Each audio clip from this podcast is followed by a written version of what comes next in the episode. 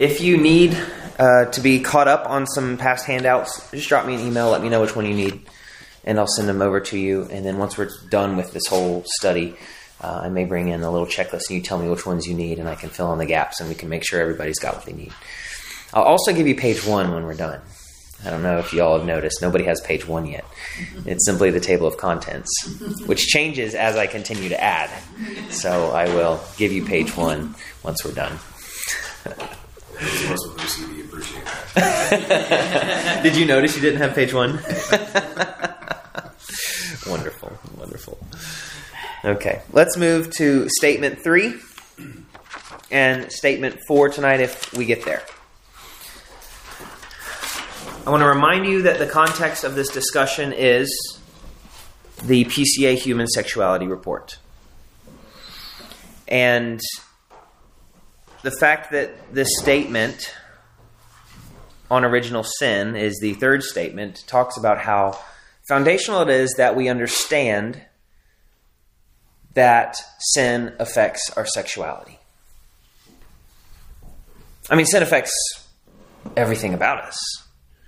You, you've heard the, the phrase total depravity. You've also heard it said it doesn't mean that you are as bad as you can be, but what does total depravity mean? Completely. Yeah. That means sin's reach is into every corner. There's not a part of you that's untouched by sin. It is God's grace that we are not as wicked as we could be. But it is um, original sin touches every bit of our lives, including sexuality. So, with that said, uh, I would like for us to read the affirmations, and then we will move into the denials shortly uh, here on original sin. So, uh, let's just begin by reading through it, and then we will uh, backtrack and go through some details of this statement. We affirm that from the sin of our first parents, that is Adam and Eve, we have received an inherited guilt and an inherited depravity. From this original corruption, which is itself sinful, and for which we are culpable, proceed all actual transgressions. All the outworkings of our corrupted nature, a corruption which remains in part even after regeneration, are truly and properly called sin. Every sin, original and actual, deserves death and renders us liable to the wrath of God.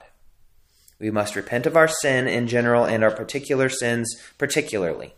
That is, we ought to grieve for our sins, our sin, hate our sin, turn from our sin unto God, and endeavor to walk with God in obedience to his commandments. Let me go ahead and read the, the denials. Nevertheless, God does not wish for believers to live in perpetual misery for their sins, each of which are pardoned and mortified in Christ. By the Spirit of Christ, we are able to make spiritual progress and to do good works, not perfectly, but truly. Even our imperfect works are made acceptable through Christ, and God is pleased to accept and reward them as pleasing in His sight. Okay. You've heard the stories of Adam and Eve. We all hear those stories. And we're always told, you know, they're the reason that sin has come into the world. And each of us, when we were kids, said, well, that's not fair. I wouldn't have done it. And as we grow, we're like, oh, I not only would have done that, but everything else that is prohibited because we see the sin in our hearts. And uh, we receive that, um, that corruption from Adam and Eve. This is all over Scripture. This is called original sin. And um, the I think it's uh, fascinating how the this Westminster Standards describe it. They say that this is passed down by natural generation. So, um, there are various interpretations as to what that means. Is it literally the physical physical genetics that carries the sin from generation to generation? I don't think so. This is just simply the natural generation of mother and father, uh, two sinners, um, giving giving life to sinner, and and that's the reality of our um, our natural generation, uh, and Jesus, that, this is why the virgin birth is so important. Uh, the virgin birth, virgin birth is important because uh, Jesus's uh, conception was not natural generation. Right, the Holy Spirit, um, you know, conceiving um, Jesus of Nazareth uh, in the womb of a virgin. Like that's not natural generation, and so Jesus is not subject to this original sin, which is crucial for our um, our salvation. So uh, now it's really interesting. That's that's kind of a summary there of that first sentence. The second two, the next two sentences, kind of get into this distinction between sin and sins. Have y'all thought about this con- this distinction before? Sin versus sins.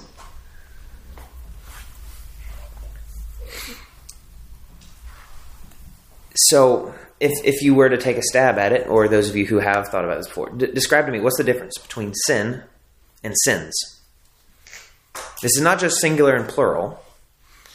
This is a conceptual, a real difference between sin as a disease and sins as transgressions, actual transgressions. How would you how would you describe that?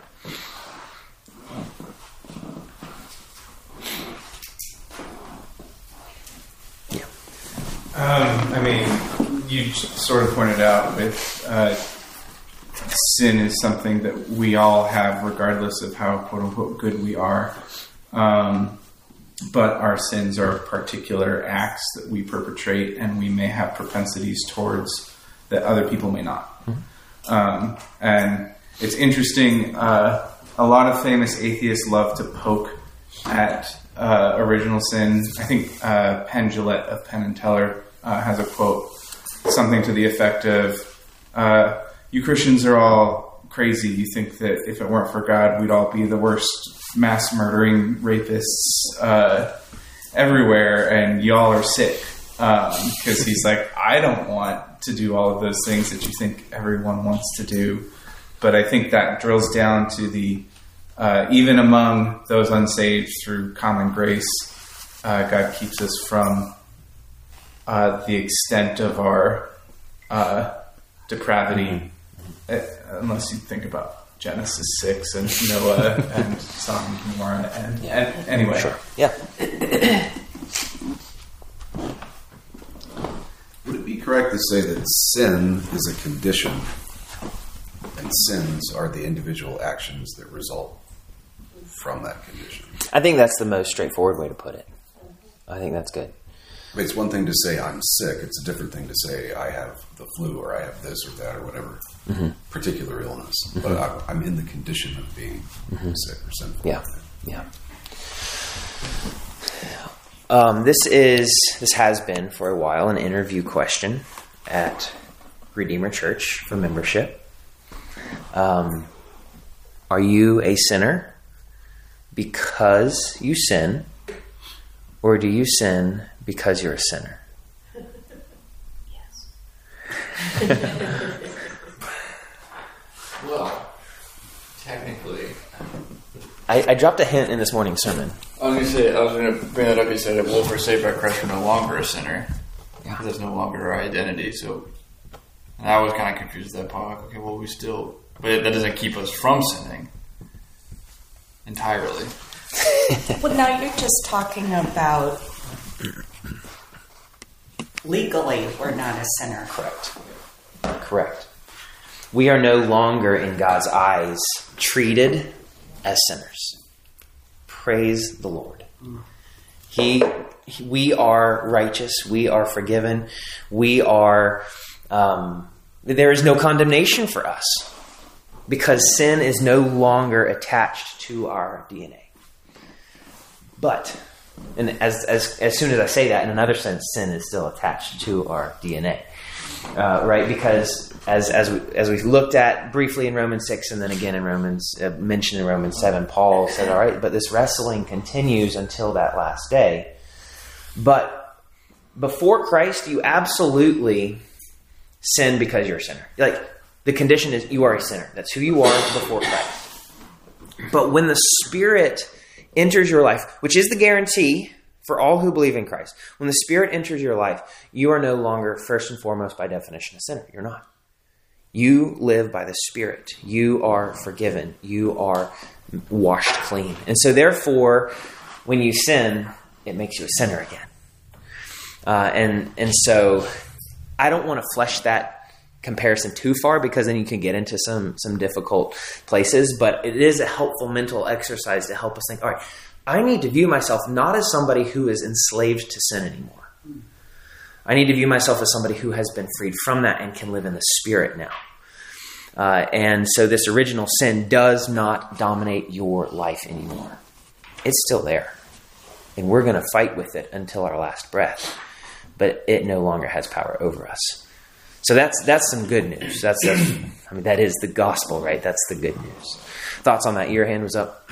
Yeah, I was gonna say uh, when you brought up of not being like le- legally not being sinners anymore. I was just gonna point to also what you said this morning of not being under the rule of sin, which you ended up getting to. That I I especially liked the way that you worded that this morning. That was really helpful.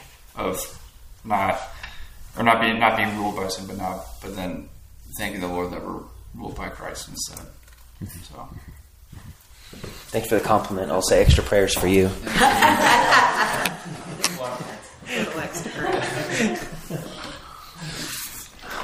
Yes. I have a question, and I just want a quick yes or no. Is this where theologians get themselves all tied up with forensic uh, guilt and the other one that I can't remember? I know what you're talking about, but I don't know the language precisely enough to give you an answer. So the answer is not yes or no. It's I don't know. Okay. Sorry. No. I appreciate the honesty. Okay. Let's keep going. Um, all the outworkings of our corrupted nature, a corruption which remains in part even after regeneration, are truly and properly called sin.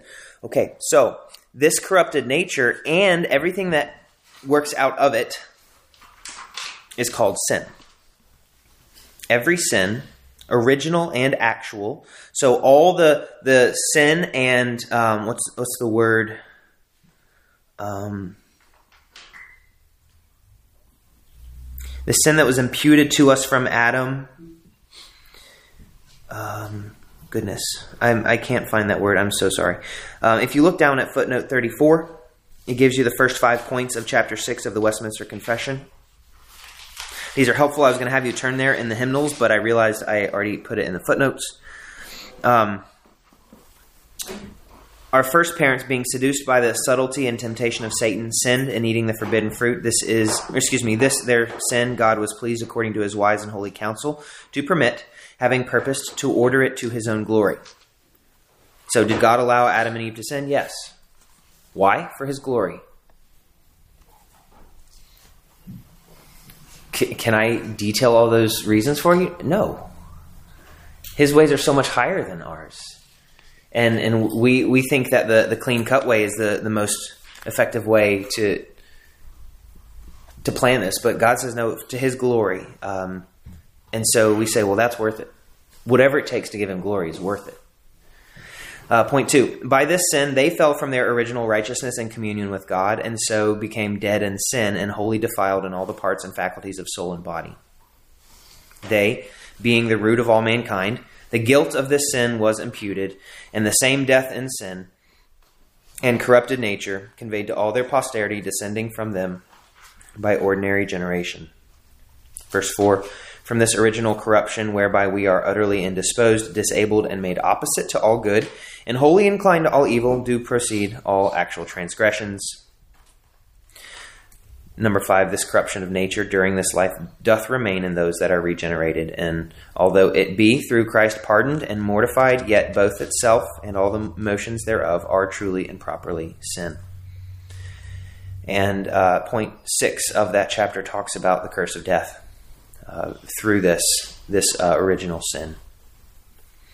Every every sin, original and actual, both the things that you inherited and the things that you have perpetuated yourself, uh, they deserve death, and they render us liable to the wrath of God. All have sinned and fall short of the glory of God. Um, oh, look, they also the footnote is is number thirty eight. There you go for for uh, paragraph six. I didn't even realize that was there.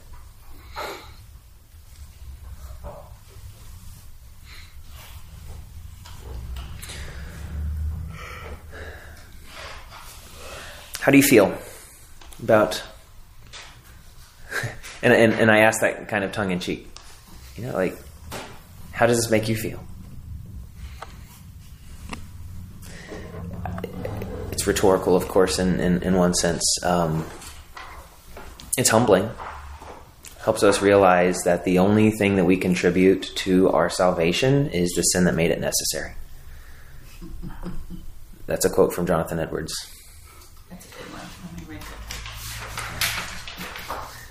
The only thing you contribute to your salvation is the sin that makes it necessary.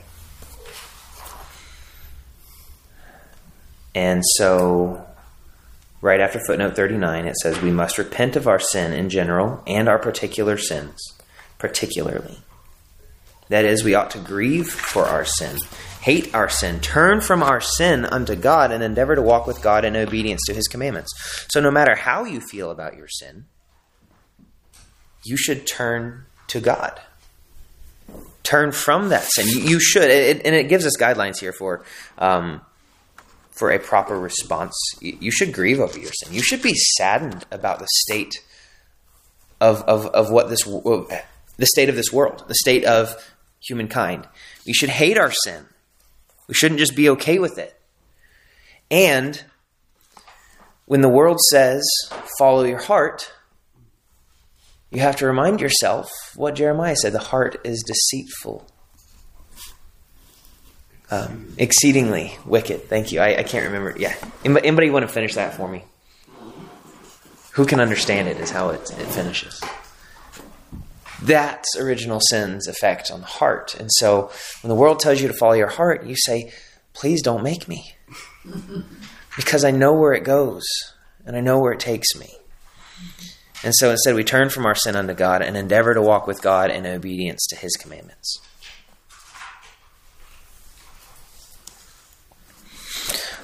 Okay, thoughts on that repentance phrase? Okay, let's move on. Nevertheless, God does not wish for believers to live uh, in perpetual misery for their sins. There are certain circles of Christianity that have said, okay, you're a sinner. That stinks. You're just going to be that way. So there's not a whole lot of trying that's worthwhile. And we don't want to be that. Not because we're going to say, let's go try our way into heaven, but because we're saying, no, actually, we have been provided a way not to live in that sin. Um, I, I, heard it said one time, and forgive me for not knowing the reference, and tell me if you know the reference. It's probably pretty, um, pretty well known. Um, but for those who punish, who, who are punished in hell for their sins, will wish that they had sinned one less time in order to relieve some of the wrath for their sin. Will feel the weight. Um, they will feel the weight of their sin. And there's no little deed that does not deserve that wrath of God. And all that does for us who are in Christ is drive us to say, Whoa, I deserve that. Praise the Lord that He has chosen to forgive me in Christ. And He doesn't want believers to live in perpetual misery for their sins because each one of our sins are pardoned and mortified in Christ. Uh, Romans 12, this famous, famous verse, Romans 12, 1 and 2.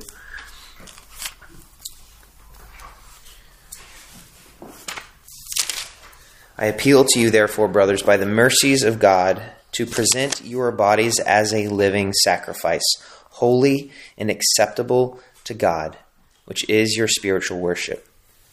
Do not be conformed to this world, but be transformed by the renewal of your mind, that by testing you may discern what is the will of God, what is good and acceptable and perfect. Paul's not sending them on a fool's errand here. He's saying you can do what is holy and acceptable to God. And it is in Christ, right? But also our own actions, like our actual transgressions, do not need to be as plentiful as they have been. We can actually uh, present our bodies as living sacrifices to grow in holiness, to be sanctified. We don't have to live in that misery of our sin. there's a new if, if this is like really resonating with where you are as a christian there's a new book out. I was telling deanna about this book. It's called impossible christianity. Uh, and and the subtitle of it is really encouraging. I don't have it in front of me but it's uh, basically saying you don't have to live a life of christian misery. We've been provided in the gospel uh, a means of growth and of um, optimism and of hope. Uh, and it's a book by Kevin DeYoung. So, Impossible Christianity. Um, each of our sins are pardoned and mortified in Christ. By the Spirit of Christ, we are able to make spiritual progress and to do good works, not perfectly, but truly. And even our imperfect works are made acceptable through Christ, and God is pleased to accept and reward them as pleasing in His sight. Wow. So He not only doesn't punish us for our sins, He takes our mixed motive worship our mixed motive sacrifices of our lives and, and takes them as acceptable and pleasing because of what Christ did. Yes. Six words that have been my favorite that I've heard in this sermon is do, do, do, done, done, done. Mm-hmm. That's right. Yep. Did you hear that from Jason? Yeah. Yeah. um, so, yeah, Jason, like, the, the gospel is no longer the gospel never has been do, do, do. The gospel is done, done, done. Jesus has done it. He has done it. He has done it. You don't have to do it, do it, do it to save yourself. But because of what Christ has done, done, done, I'll go ahead and bring it down to one. We can now go do. Right? Because of what Christ has done, done, done. Yeah. Okay, any, any final thoughts here on original sin? I was just thinking that because the adversary is always accusing us hmm. before God, but always in our mind, that that Paul opened almost all of his epistles with four words to the saints in. Hmm. Mm-hmm. Because it's hard to look in a mirror mm-hmm. and look at myself as a saint. Yeah. yeah, that's really good. Um, one of the things I've appreciated about the our order of worship um, is the progression from confession to uh, con- confession of sin to confession of faith. Because I feel like, especially in the last like twenty or so years, um, there were a lot of churches that tended to stop at like the sins and you just wallow in sin and how could God ever love me and never step through into that but he has sort of the done done done um, and just getting that whole journey every week in a sermon or through the course of the service I think is just helpful for building perspective and uh, taking sin seriously but being able to move forward and not stay in that place. Yeah, I, I, I'm really glad you said that. I think that's that's the intent. I don't know if y'all have noticed, but the the margin comments in the bulletin changed a couple months ago, month and a half, two months ago, and, and the plan is for them to change every I don't know, probably two or three times a year. Um, but it now says at the beginning, our our order of worship is supposed to tell the gospel.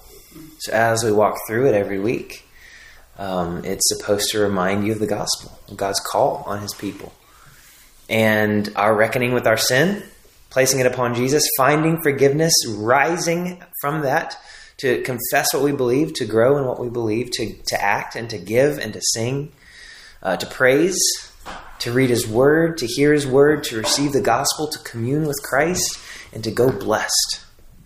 I mean, in a very short, um, uneloquent way, that is that's kind of what our, our order of service is. And and I'm glad that you pointed that out, Stephen, because we don't just stop there. And and I think we must get there, but it is lazy for us to stop there. And um, and so I want to make sure that we're not a church that says, well, all you need is uh, Jesus, and we're not going to talk about anything else. Um, I think it's, of course, like that is that is the foundation of our faith, and I wouldn't deny that for a moment. And we are absolutely same team with uh, with other churches that stop there, but um, at, at the most foundational level, we are. But also, they're missing so much of this growth. that Christ, that God has given to us and provided for us in the gospel. Yes. It's actually pretty scary because they're leading an awful lot of people to hell. How so? Not preaching the gospel. Oh yeah, if they're yeah, if they're not, you're absolutely right. Yeah. Um, one of the elders at, Redeemer calls that um, getting the the Christian vaccine. It's like you got just enough of it that you don't get the real thing, uh, and it keeps you kind of immune from hearing the full gospel because you're like, oh, I've, I'm good enough. Like I've, I'm enough in it. I, I've heard it enough. I don't need I don't need all of it. Um, and I, I've heard people who have been accused of being just a little bit too serious about their, their Christianity. Like, oh man, there's no such thing. Um, can, of course, can it take the wrong? Can, can, it be lived out the wrong way? Of course, where it looks too much like whatever. Yeah. Um, okay. Other thoughts on this? This should lead us to praise the Lord forgiveness. I mean, we all, even, and, and I suppose the application is right now, is going to get into it a little bit in the next uh, statement four, and uh, we'll try to do the statement four quickly, but um, really it's, we, we need to look at our sexuality and the way that we view ourselves as sexual beings and realize, okay, where uh, do we need to be separating the sinful sinful influence, not just of the world around us, but also that original sin that has been a part of us since we were conceived. Um, what is what of our view of sexuality is sinful, and what of our view uh, needs to remain and is biblical and godly? So, statement four: desire. Oh no, we don't have time. Okay, um, we will do statement four next time. Some of you are like, "Oh boy, here we go. We're only halfway through." Uh, no, we'll we'll save that for next time. Um, but I think I'll go ahead and preface this for you. that first uh, let's just read that first line because this and then I, I, promise i'll stop there. Um, we affirm not only that our inclination towards sin is a result of the fall but that our fallen desires are in themselves sinful. Some people say oh it's okay if you want that just don't act on that. Like no no no. We need to be out uprooting those sinful longings too. We should never long for what is wrong right. So praise the Lord that we don't act on it. But let's also pray that we might not want it anymore, too. Yeah. I was just saying, because that way of going, like, oh, it's okay as long as you don't, don't act on it, gets so confusing. Mm-hmm. And it's only going to get, like, I feel like especially young people, like, in the coming years, like, it's like that kind of teaching is only going to confuse people more and more yep. than you. Yep. You know, end up sitting on a sin for decades before you realize that know. Yeah. yeah. Christ himself was very clear about how it's your thought. It's not just your mm-hmm. actions; it's your thought that's life. Right. That's right. That's so important. That's and, that's so true. And he was super clear about that. Sermon on the Mount. Printed a whole sermon about right. it. that's right. I. You're absolutely right, and I promise I wasn't going to go any farther. So let's let's stop there. Y'all, absolutely right. I, I have a feeling next week's going to be really exciting. Um, and also very uh, this was revolutionary for me when I learned it. Uh, and frankly, it wasn't that long ago. So I, I praise the Lord um, that He continues to grow us and teach us, and I hope that this is a helpful study for you. Um, I know we're not constantly we're not exegeting Scripture in this study. Uh, we're not uh, digging into specific passages, and or nor are we constructing a full biblical theology, but um, I hope that you see that these have been put together by men who are trying to do so in a helpful way and in a biblical way. And this is rooted in Scripture, and this is rooted in the best interest of uh, the members of the body of Christ, uh, not in a desire to be uh, heavy handed or to create some new tradition of man. That is not the intent here. And if ever it does get that way, um, as I prayed, let us be those who examine the Scriptures to see if what is said is true. So, uh, with that said, let me pray, and we will sing our final song. We thank you, Heavenly Father, that you have fixed our sin problem and paid for our sins. We praise you that Jesus Christ's sacrifice was that powerful. We praise you that there is not an ounce of wickedness in our lives that is not washed clean by the blood of Jesus for those who trust in him. What a beautiful hope. What a relief. Would you help us to see ourselves and each other as you see us? Would you help us to live in the strength that you have given us by your Spirit and those tools you have given us through your word and the sacraments and our prayers and uh, joining together as the church? And we pray that we would, with great patience for one another, endure one another, and love one another, and encourage one another, and remind each other of Jesus. It's in His name we pray. Amen.